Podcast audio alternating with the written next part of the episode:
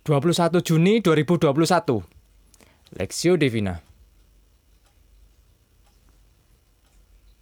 Wahyu 19 ayat 11 sampai 16 Lalu aku melihat sorga terbuka. Sesungguhnya ada seekor kuda putih dan ia menungganginya bernama Yang Setia dan Yang Benar. Ia menghakimi dan berperang dengan adil dan matanya bagaikan nyala api, dan di atas kepalanya terdapat banyak mahkota, dan padanya ada tertulis suatu nama yang tidak diketahui seorang pun kecuali ia sendiri. Dan ia memakai jubah yang telah dicelup dengan dalam darah, dan namanya ialah Firman Allah. Dan semua pasukan yang di surga mengikuti dia, mereka menunggang kuda putih dan memakai lenan halus yang putih bersih. Dan dari mulutnya keluarlah sebilah pedang tajam yang akan memukul segala bangsa. Dan ia akan menggembalakan mereka dengan gada besi, dan ia akan memeras anggur dalam kilangan anggur, yaitu kegeraman murka Allah yang Maha Kuasa. Dan pada jubahnya dan pahanya tertulis suatu nama yaitu Raja segala raja dan Tuan di atas segala Tuan. Sang penakluk perspektif. Dan pada jubahnya dan pahanya tertulis suatu nama yaitu Raja segala raja dan Tuan di atas segala Tuan. Wahyu 19 ayat 16. Dalam bagian ini, Yohanes mendapat penglihatan munculnya Yesus Kristus. Kristus tampil menunggangi seekor kuda putih. Kuda putih melambangkan kuasa dan kesucian, yang mencerminkan Kristus sebagai Allah yang penuh kuasa dan kudus.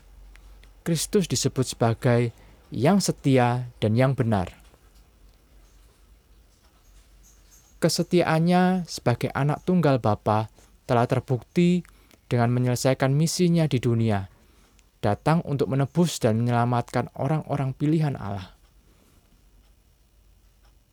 Kebenaran Allah secara penuh juga hadir di dalam Yesus Kristus sebagai kebenaran yang kudus dan mutlak dinyatakan dalam ayat 13 yaitu ia memakai jubah ialah firman Allah selain tampil sebagai yang setia dan yang benar, Kristus datang sebagai hakim dan penakluk. Ayat 11 menuliskan bahwa ia menghakimi dan berperang dengan adil. Inilah maksud kedatangannya yang kedua. Bagi mereka menentangnya, yang menolak dan bahkan berusaha melawannya, Kristus akan menaklukkan mereka tanpa ampun. Kristus memiliki sebilah pedang tajam, ayat 15 dan membawa kegeraman murka Allah. Semua hal ini menggambarkan kemarahan Allah atas orang-orang yang mendurhaka terhadapnya, tentangnya, dan yang menganiaya umatnya. Kristus juga diikuti oleh pasukannya, semuanya mengendari kuda putih dan lenan halus yang putih bersih.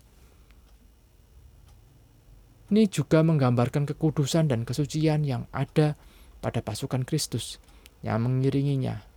Dialah Raja segala Raja dan Tuhan di atas segala zaman. Ayat 16. Di tengah penderitaan dan penganiayaan hebat yang dialami jemaat Tuhan pada saat itu, kebenaran ini sangatlah menguatkan. Di tengah pergumulan hidup kita, di tengah kesesakan hidup yang kita rasakan, percayalah bahwa Tuhan tetap memegang kendali kita hanya perlu terus berserah pada Tuhan di tengah kesesakan hidup. Percayakan segala kepadanya. Sekalipun menghadapi orang-orang yang berniat jahat, pada saatnya Tuhan akan menghakimi dan mengadili mereka. Studi pribadi, sosok seperti apakah yang digambarkan Kristus dalam bagian ini? Bagaimana Kristus yang adalah Raja segala Raja dan Tuhan di atas segala zaman menguatkan setiap kita menjalani hidup pada masa sekarang? Pokok doa, berdoalah agar kebenaran bahwa Kristus adalah Raja segala Raja dan Tuhan di atas segala zaman menguatkan jemaat Tuhan yang hidup dalam kesesakan dan pergumulan.